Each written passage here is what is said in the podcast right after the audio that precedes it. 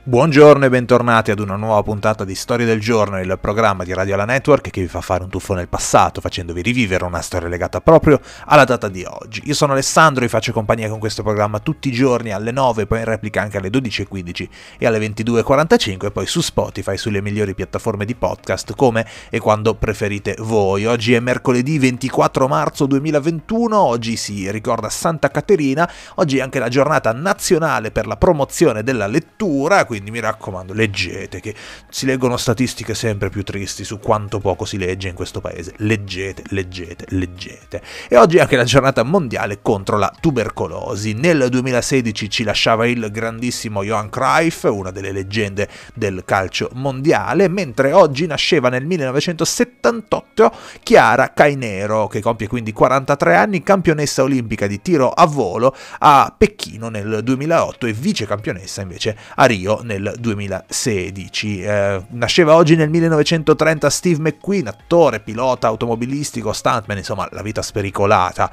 eh, ovviamente lo ricordiamo dalla canzone di Vasco. Eh, nasceva oggi nel millenovecentosettantatré e quindi compie quarantotto anni Jim Parsons. Signori, quarantotto anni, Jim Parsons è colui che interpreta Sheldon in Big Bang Theory, quarantotto anni. Io quando l'ho scoperto ho contato tre volte, quarantotto anni signori, sembra che abbia sempre trenta anni anche nelle puntate uscite più recentemente, invece sono quarantotto per lui, quarantasette invece oggi per Alison Hannigan, che invece interpreta Lily in un'altra grandissima eh, serie tv che fa morire dal ridere, How I Met Your Mother. Nasceva oggi nel millenovecentoventisei Dario Fo, premio Nobel per la letteratura nel millenovecentonovantasette, mentre nasceva oggi nel milleottocentosettantaquattro Luigi Einaudi, uno dei padri della Repubblica Italiana, secondo presidente della Repubblica. Ma la puntata di oggi la dedichiamo ad un personaggio particolare, insomma, di cui vogliamo raccontarvi un po' la storia, perché nasceva oggi nel milleottocentosettantaquattro il grande Harry Houdini.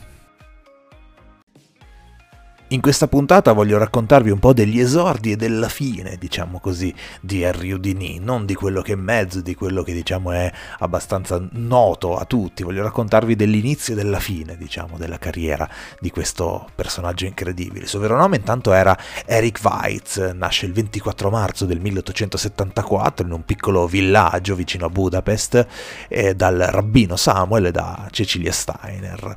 Eh, quando Eric ha quattro anni la famiglia si trasferisce in America, dove il padre diventa rabbino della comunità ebraica di Appleton nel Wisconsin. Eric lavora fin da quando ha otto anni per via delle pesanti difficoltà economiche della famiglia, fa il lustrascarpe e il venditore di giornali. Il primo contatto con l'illusionismo però lo ha quando incontra il misterioso, il misterioso dottor Lin, mago ambulante, da cui rimane affascinato. L'esordio sulle scene avviene il ventotto ottobre del milleottocentottantatré a nove anni appena, con il eh, nome di Eric il principe volante, che poi cambierà in Eric il grande quando avrà dodici anni, quando di fatto comincia la carriera che l'avrebbe poi reso eh, famoso. Dopo, dopo aver viaggiato per tutto lo stato del Wisconsin è costretto a tornare in famiglia nel milleottocentonovantadue alla morte del padre. Per aiutare la madre e i fratelli è costretto a lavorare alla fabbrica Richter and Sons come fattorino, ma non smette di mantenersi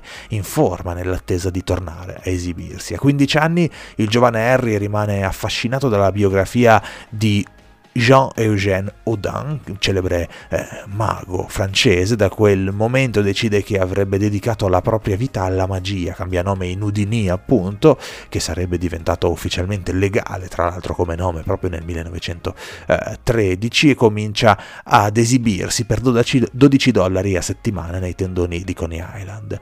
Nel milleottocentonovantatré il, con il fratello Theo esordisce alla Fiera Internazionale di Chicago, poi torna a New York dove in incontra eh, la giovane ragazza che diventerà poi eh, sua moglie e sua assistente di scena nel giugno del milleottocentonovantaquattro. La coppia comincia a farsi conoscere eh, con il circo Welch Brothers e con il celebre Barnum, dove Harry si esibisce in giochi di carte e rocambolesche fughe da camicie di forza, catene e manette. Questo per quanto riguarda l'inizio della sua carriera, in pochissimi anni, in vent'anni nemmeno, eh, già così tante cose. Invece per quanto riguarda la fine, per quanto riguarda la sua ultima esibizione, per quanto riguarda la morte, c'è un mistero che riguarda la morte di Houdini, come spesso capita quando si parla di questi personaggi mistici famosi, ma secondo, secondo le cronache la morte di Houdini sarebbe stata eh, causata da un pugno allo stomaco, quando le sue condizioni in realtà erano già compromesse eh, per altri problemi di salute. Pare che nel camerino due giornalisti fossero andati ad intervistarlo. Uno era un pugile dilettante e gli ha chiesto